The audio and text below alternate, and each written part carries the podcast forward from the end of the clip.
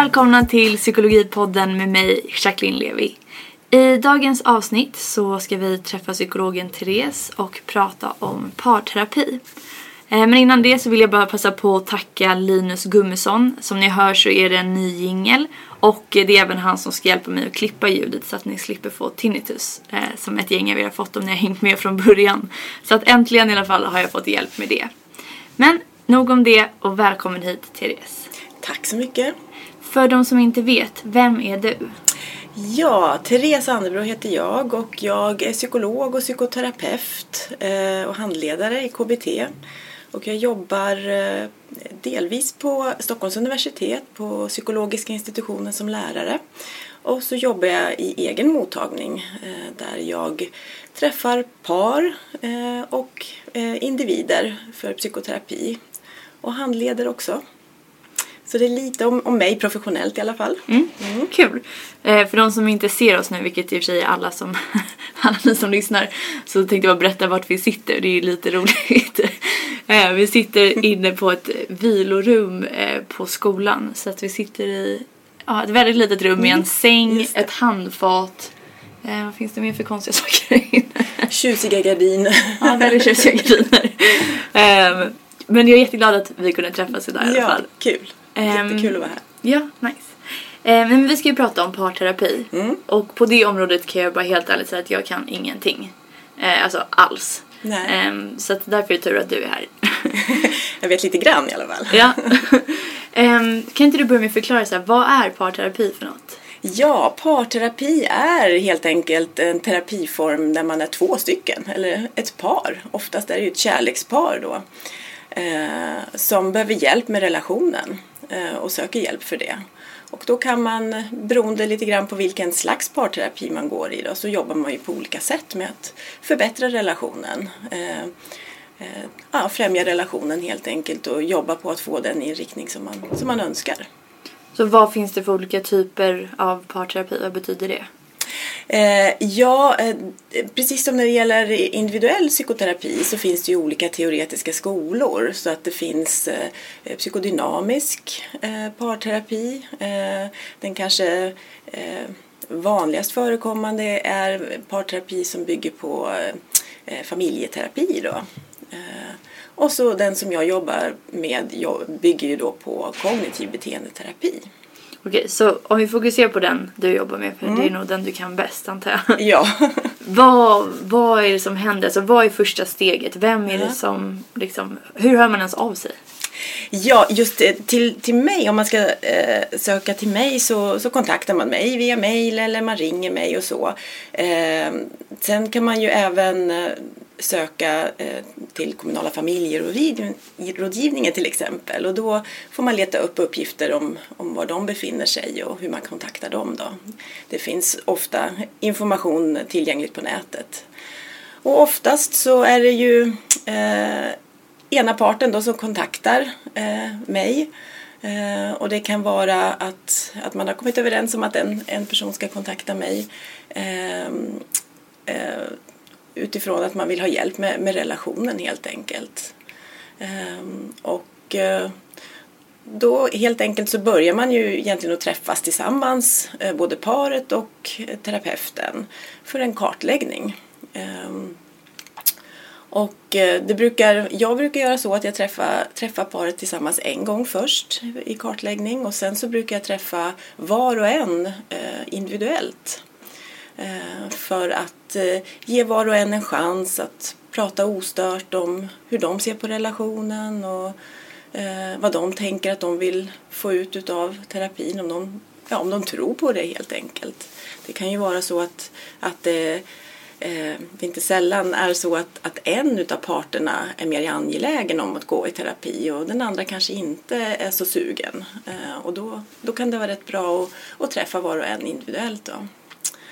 Så det blir som en del utav kartläggningen då och eh, sen brukar jag göra så att jag träffar paret tillsammans igen och eh, då återkopplar jag min bedömning eh, av vad jag har uppfattat som problem och hur jag uppfattar deras relation.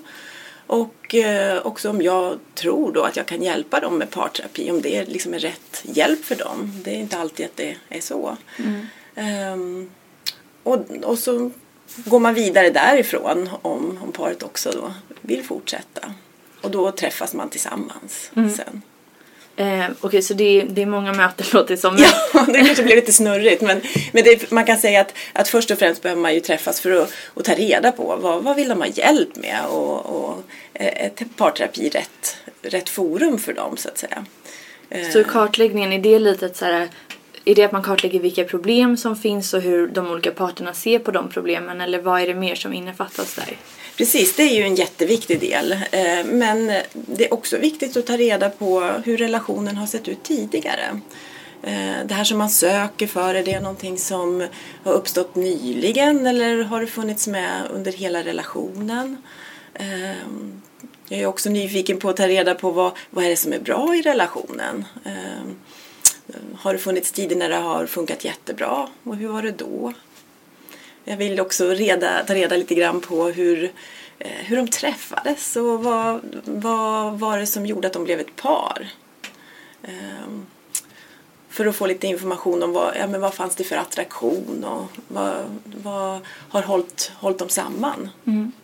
Är det vanligt att det finns något speciellt stadie när folk eh, i din situation då söker upp dig att så här, nu ska vi precis skilja oss eller göra slut och nu ska vi göra ett sista försök att lappa ihop det här eller är det mer typ jag börjar känna att det här inte funkar så himla bra. Jag skulle önska att det var det här senare som du sa. Men, men tyvärr så är det, är det ofta att, att eh, det har gått rätt långt. Att man har försökt väldigt länge själv. Eh, Och tyvärr många gånger att man står vid ett vägskäl där man är på väg kanske att skiljas eller separera. Eh, och som ett sista halmstrå kanske då att man söker hjälp. Eh, så det, det är vanligare än det här mer kanske förebyggande, att man upptäcker att någonting skaver lite grann och man vill göra någonting åt det. Eh, annars skulle jag säga att det är väldigt vanligt att man söker hjälp kanske ett tag efter att man antingen att man flyttat tillsammans, flyttat ihop och blivit sambo eller gift sig. Ehm, då förändras ju relationen om man tidigare har levt eh, var för sig. Eh, eller, eh, som är kanske nästan det allra vanligaste, om man precis har fått barn eller har fått flera barn och är mitt i det här småbarnsåren när allting är väldigt tufft. Då brukar förhållandet eh, utsättas för ganska mycket påfrestningar. Så det, om jag skulle liksom identifiera ett genomsnittligt par som kommer till mig så är det ett par mellan 30 och 40 år som, som har små barn och, och eh, också jobbar båda två. Då. Så att eh, har det ganska pressat. Och vad för typ av problem är det de brukar komma med då? Eh, ja, det kan vara allt, allt möjligt egentligen men, men man kan säga att i det fallet så kan det ju i mångt och mycket handla om att eh, ansvar för hemmet, ansvar för barnen, att man, har, att man är oense där om vem som gör vad och hur mycket någon får ta och eh, hur mycket egen tid någon får respektive inte får. Eh, det kan vara ett väldigt vanligt tema. Eh, Likaså kan det ju vara ett vanligt tema att man, att man upplever att man liksom glider isär, att man har för lite tid tillsammans helt enkelt. Att närheten blir lidande. Eh, Eller att man känner att man inte blir respekterad eller sedd som person. Ehm, Så det, ofta kan man säga att det, att det kan handla om att man börjar upptäcka kanske att man har olika behov. Eh, Och att de här behoven blir svåra att få, få ihop. Så att säga. Och så försöker man kanske att eh, förändra sin partner till att bli mer som man själv. Hur brukar det gå? Ja, det brukar vara väldigt svårt. för, för ens partner brukar ju försöka göra samma sak. Och, och där kan man köra fast. Det blir lite dragkamp. Typ. Ja, det blir en dragkamp som, som gör att ingen riktigt ser den andra utan, utan man står och kämpar i sitt eget hörn. Om det är någon av- våra lyssnare nu som sitter i en sån situation att man känner det här är ju jag du pratar om nu. Vad skulle du råda dem till att göra? Jag, jag skulle nog råda dem till att försöka släppa den där kampen. Jag förstår att det är jättesvårt. Men att släppa kampen om att försöka förändra sin partner.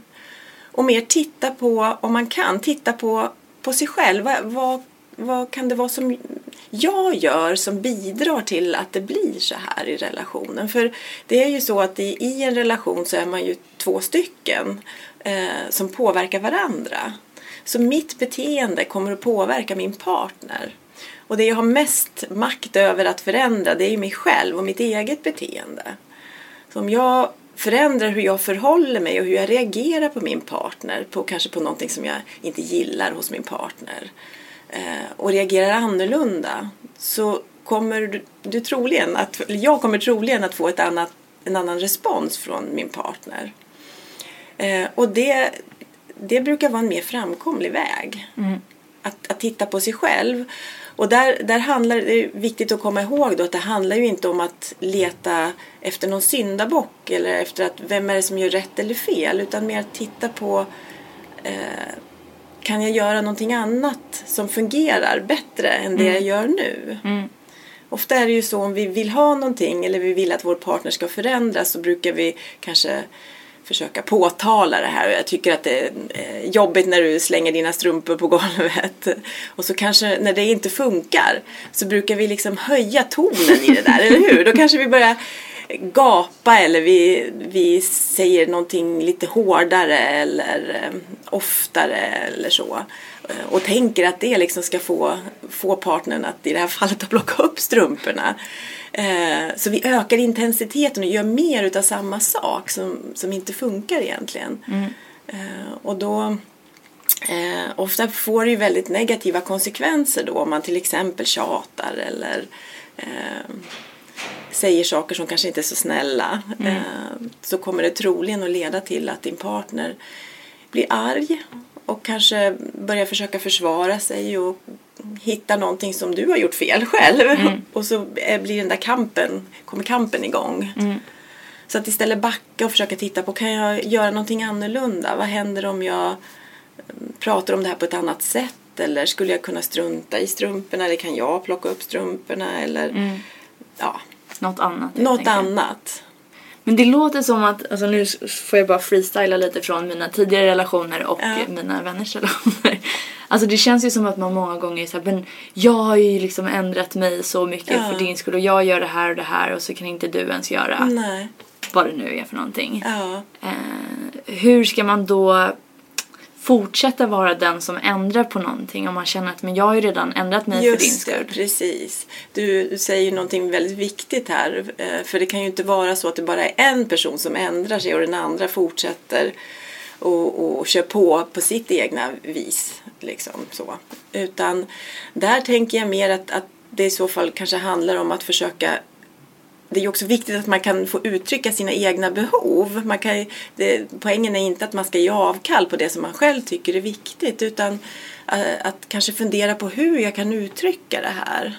Ehm, um, kan, kan jag uttrycka det på, på ett sätt som inte låter som en anklagelse till exempel. Utan utgå ifrån mig och mina behov. Att säga att jag blir jättestressad eller eh, det känns jobbigt när det, när det är stökigt hemma. Så jag ja, skulle uppskatta om vi kunde prata om hur vi ska ha det till exempel. Så att man utgår ifrån sig själv istället för att säga att du är så slarvig. Eh, så, så, så kanske, kanske det kan vara eh, en väg att öppna upp en dialog kring det som inte funkar. Men sen är det klart att det kan vara så att om man trots allt har gjort liksom, allt enligt skolboken och verkligen försökt att uttrycka sina egna behov och titta på sina egna beteenden så kan det ju vara så att, att man kanske behöver hjälp av någon utomstående. Då kanske man ska söka parterapi. Och det kan ju också vara så faktiskt att, att man kan komma fram till att den här relationen funkar inte. Jag mår inte bra av att leva i den. Så kan det ju också vara. Men är det vanligt, jag tänker, jag har ju inte gått i parterapi än, men eh, är det vanligt att en sån terapi slutar i att man separerar från varandra och tror att det är därför folk tycker att det är lite läskigt att söka parterapi? Eller är det snarare tvärtom, att man lyckas lappa ihop det? Med hjälp av parterapi tänker du? Ja. Eh, där är det ju som man tittar på forskning, som, när man tittar på eh, utfallet utav parterapi då, så, så är det ju kanske inte jätte hoppfullt. eh, för i, i det så kan man se att ungefär 50 procent av alla par som söker upplever att de får en bättre relation. Eh, men en del blir ju inte hjälpta och en del separerar och där tänker jag att det, det kanske till stor del kan också handla om eh, när man söker. Eh, så att om man söker tidigare, innan problemen har blivit befästa och skapat en massa sår och, och jobbiga känslor, så, så är det ju en större sannolikhet att man kan bli hjälpt av parterapi. Men, men visst är det så att, att eh, det relativt ofta händer att man landar i att man ska separera. Mm. Och det behöver ju, jag, jag tänker som så att det behöver ju inte alltid vara ett misslyckande utan det, det, det kan ju också vara ett lyckat utfall därför att man kommer fram till att man inte ska leva med varandra. Mm. Att man i alla fall på sikt troligen kommer må bättre av att, eh, att separera och att eh, leva sitt eget liv och eventuellt senare bli ihop med någon annan då. Mm, um, så att det behöver ju inte vara ett misslyckande att, att, separera. Och, och, ja, det är, eh, kan ju vara ett utfall utav parterapi. Att man faktiskt liksom tar tag i, i det här som kanske har varit jättedåligt under lång tid men man inte riktigt har man har kanske hoppats på att det ska bli bättre eller tänkt att det, det ordnar sig kanske så småningom och sådär. Och sen så när man känner att nej det gör inte det eh, så gör man någonting annat och går till parterapi, det är klart att då kan det ju bli, utfallet bli att man separerar. Mm. Och det är klart att, att det kan vara en rädsla som man har och som gör att man inte riktigt vågar ta tag i den biten så att säga. Mm. Ja, det kan jag verkligen tänka mig. Och sen så tänker jag att, eh, för du sa att det är många som söker ganska sent in mm. i problematiken.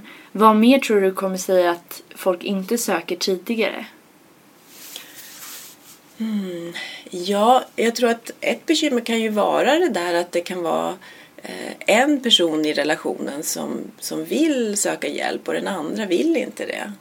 Eh, det tycker jag många par vittnar om att, att, att en har försökt under en längre tid att få med sig den andra parten. Eh, och sen kan det kanske till och med vara så att, att den parten som vill gå i parterapi har fått nog och säger följer du inte med mig nu så kommer, kommer jag att göra slut. Um, så att det kan ju vara en anledning till att det, det, tar lång tid innan man kommer. Men eh, jag tror att det säkert också kan finnas en rädsla. Man, det är ju någonting som, eh, som kanske kan kännas skamfullt att man inte lyckas lyckas med sin relation, att det här borde man ordna, att, att man behöver hjälp med det. Jag tänker att det fortfarande kan vara tabu kring det, precis som det kan vara kring psykisk ohälsa. Mm. Um, en del kanske inte vet var man ska vända sig heller eller att det går att få hjälp. Mm, mm. Så det kan ju finnas många skäl. Jag kan tänka mig att precis som i psykisk ohälsa att man inte riktigt vet när man får eller ska söka Nej. hjälp. Så när är det tillräckligt dåligt för Just att det, det är okej för mig att söka ja. hjälp? Ja, det kan ju vara, precis, så kan det ju vara. Uh, och, och där tänker jag att det finns ju bara där är väl svaret, måste man ju gå till sig själv.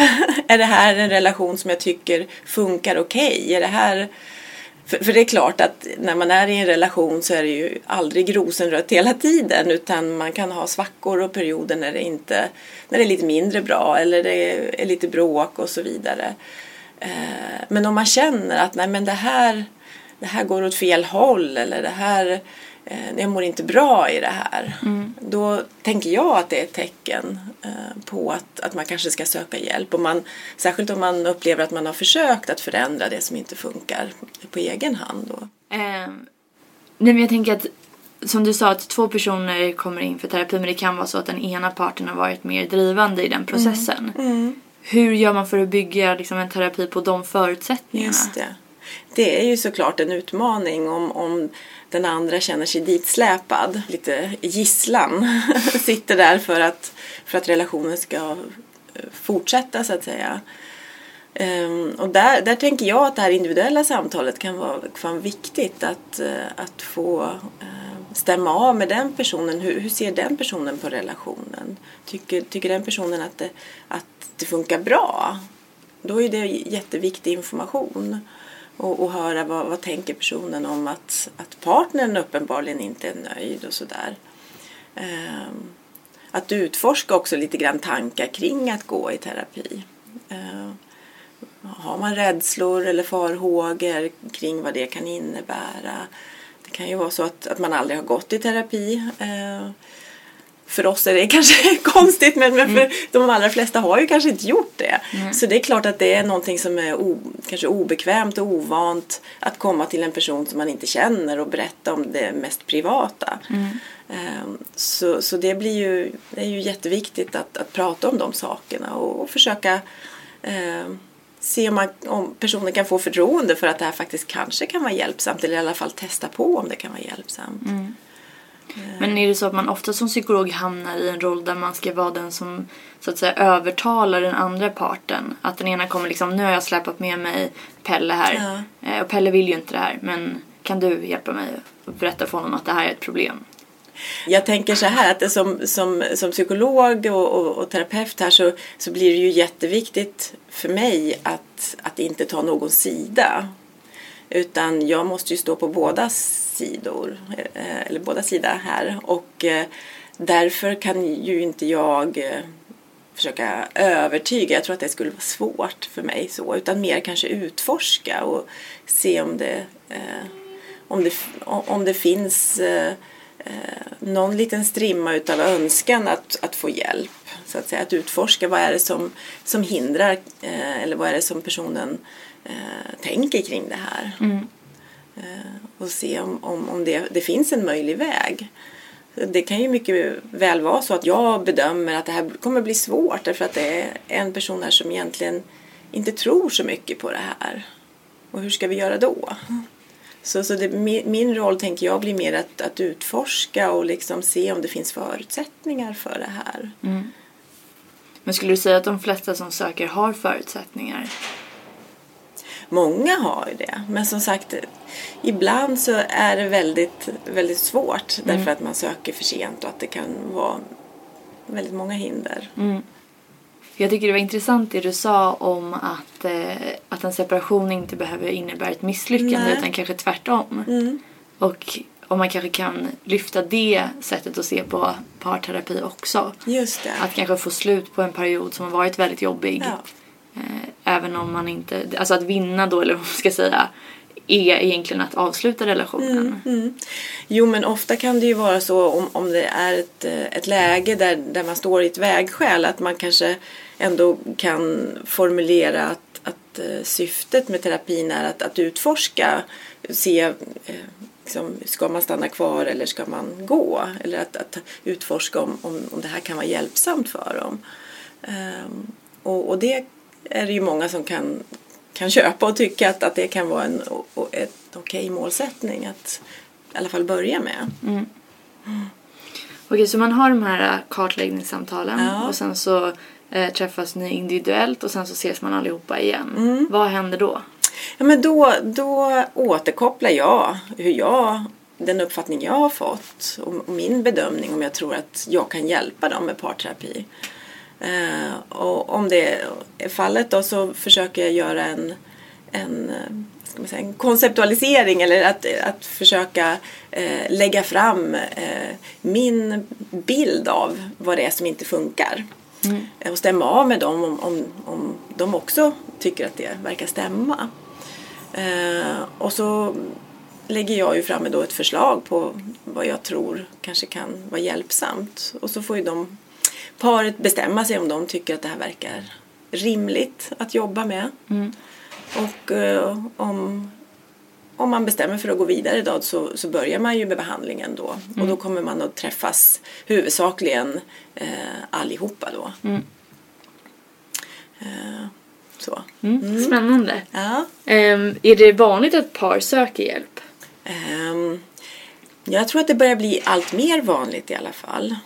Eh, att det eh, uppmärksammas och, och blir eh, ska säga, mindre tabubelagt. Även om det fortfarande eh, kanske är tabubelagt för, för många så, så tycker jag att ja, men i media så lyfts det fram och man har sett tv-serier och det finns ändå eh, en bild av parterapi som kanske någonting som kan vara hjälpsamt. Mm. Så att jag, jag tänker att det, det, eh, jag upplever i alla fall att, att det verkar som att fler söker hjälp och Mm. tycker att det kan vara okej att ta hjälp Mm. den vägen. Ja, för vi fick in några frågor inför Mm. det här avsnittet. Så jag tänkte jag kunde läsa Ja. dem till dig så får du svara bäst, bäst du kan. Um, ska vi se. Det är en person som undrar hur övertalar man sin partner att gå i parterapi? Just det, det har vi ju varit inne lite grann på det här att, att det kan ja, inte så sällan vara att det är en person som vill gå i terapi och den andra är lite motsträvig. Eh, kanske tycker att, att det inte är något problem eller att, att terapi inte kan vara så hjälpsamt. Och ja, jag vet inte om jag har några liksom, konkreta tips kring hur man ska, kan övertala. Mer kanske att man, man kan beskriva hur man själv upplever situationen. Att man, eh, att, att man tycker att man har kört fast, att man vill ha hjälp.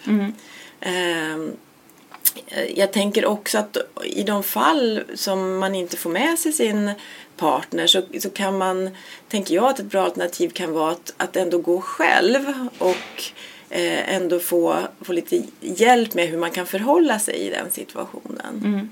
Eh, att det kan vara en väg som kanske, kanske kan vara hjälpsam ändå.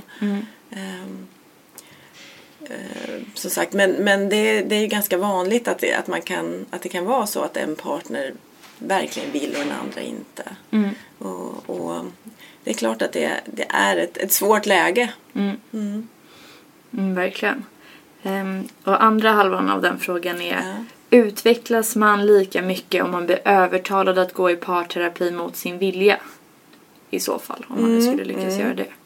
Ja, det beror ju på om, om man lyckas eh, under de här samtalen ändå om man börjar uppleva att det är hjälpsamt och man, man eh, jobbar aktivt då, då, då kan man ju mycket väl få ut minst lika mycket. Men, men det är klart att om man, om man är ovillig att göra liksom att delta aktivt i det här och att, att göra sin del i det här då kommer man nog inte att få ut så mycket utav det utan då kommer det nog snarare bli bli eh, liksom försämra relationen tänker jag. Eh, så att, eh, och där tänker jag att då har man ju som, som terapeut en, eh, en, en viktig uppgift att, att lyfta fram om, man- om man märker att det här blir väldigt ensidigt. Då, då, då kanske det inte är läge att fortsätta egentligen. Jag kan tänka mig, alltså jag får någon typ av så bild från som sagt mina tidigare relationer och från mina vänner. Så att alltså man hamnar lite i den här tjatpositionen. Ja. Vilket jag kan tänka mig också är ett vanligt problem Alltså med andra problem än Ja. just att komma till terapin. Alltså ett så här vanligt scenario skulle vara typ att jag tja- om vi är ett par Ja. så tjatar jag på dig. Eller du upplever att jag tjatar. Ja. Och jag tycker bara att jag säger till dig för du gör ju inte som jag ber dig om. Mm. Hur undviker man att hamna i den där tjatfällan? Ja, det är ju jättesvårt. jag kan själv känna igen det där. Det är ju verkligen en utmaning eh, att, att inte hamna i det där. Ehm, och eh, ehm, återigen där då tänker jag att, att om man kan ta ett steg ut och titta, titta på, på sig själv och, och det beteendet då, att tjata på min partner. Vad leder det till egentligen? Hur blir det? Ofta kan det ju vara så, det går ju att förstå att man tjatar därför i, ibland så kan ju det löna sig, eller hur? Att, att om man är tillräckligt påstridig så kanske ens partner just då plockar upp strumporna eller gör vad det nu är man vill att den ska göra. Eh, men det är oftast en kortsiktig lösning för det för ju också kanske med sig irritation och ilska och en eh, sämre relation. Hur blir kvällen om man har tjatat och, och partnern lite argt gör det här som man ber partnern om. Då blir det ganska sur stämning resten av kvällen kanske. Eh, så att, att försöka, jag tänker att om man kan ta ett steg ut och titta på vad, vad får mitt beteende egentligen för konsekvenser? Eh, hur blir det för relationen att jag gör så här? Eh, Så kan ju det kanske ibland ändå hjälpa lite grann att ja, men, mm, det funkar inte så bra. Eh, Jag måste pröva någonting annat. Men det är verkligen en utmaning. Jag tror en ut- generell utmaning för oss människor att kunna titta på vårt beteende på det sättet. Vi styrs ju så mycket utav de här omedelbara konsekvenserna utav vårt beteende. Ja, och jag tänker att det är lätt att hamna i en så passiv aggressiv stämning. Alltså, ja. Ja. men då väntar jag till och så ser vi om den här personen gör, plockar upp strumporna. Och så gör den inte det så liksom skickar man ut små pikar Ja, istället. man går och är sur istället. Det är inte heller något bra. Och vill nog att den ska gissa vad det är. Det Nej. känns ju också så här upplagt för eh, inte succé. Liksom. Vad, vad ska man liksom... Ja, vad kan man göra istället då? Ja. För att man stör sig väldigt mycket på de där strumporna eller vad det nu kan vara. Ja, eller någonting värre. Ja, ännu värre precis. Toalettsitsen till exempel. Ja, just det. Den ja.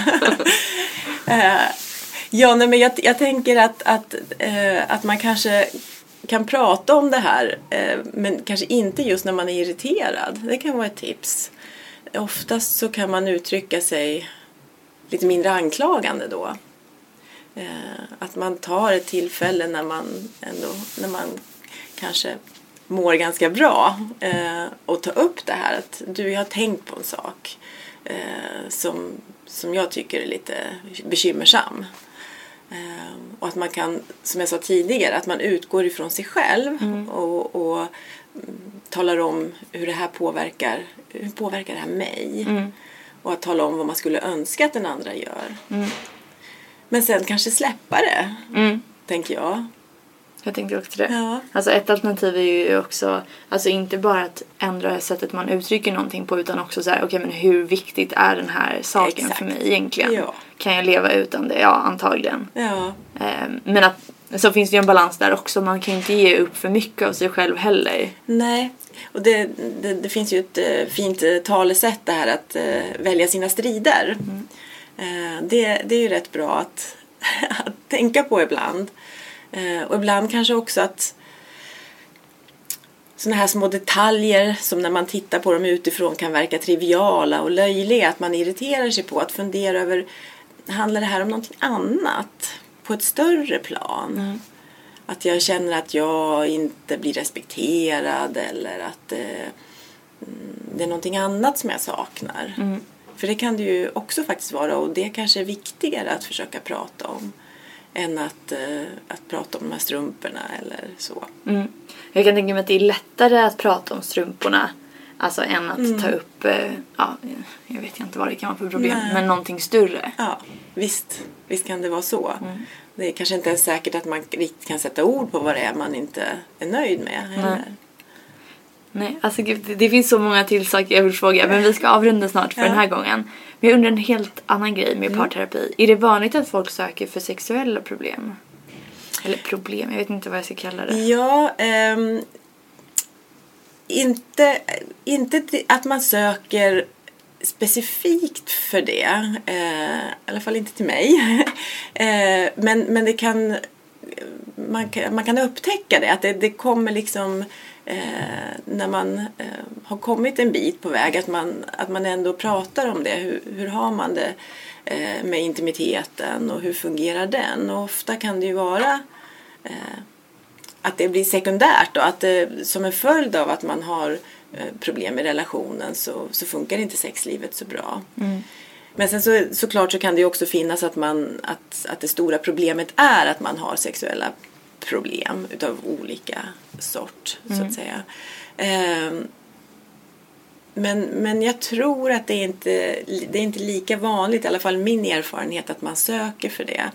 Eh, Det finns ju eh, sexologer och, och personer som är mer specialiserade på sex, eh, sexuella problem. Eh, Där man kanske vänder sig i, i första hand då. Men jag tror att det är också ett område som kanske är ännu mer tabubelagt att söka hjälp och svårt att att eh, våga ta det steget att söka hjälp för det som är liksom det allra mest intima och privata.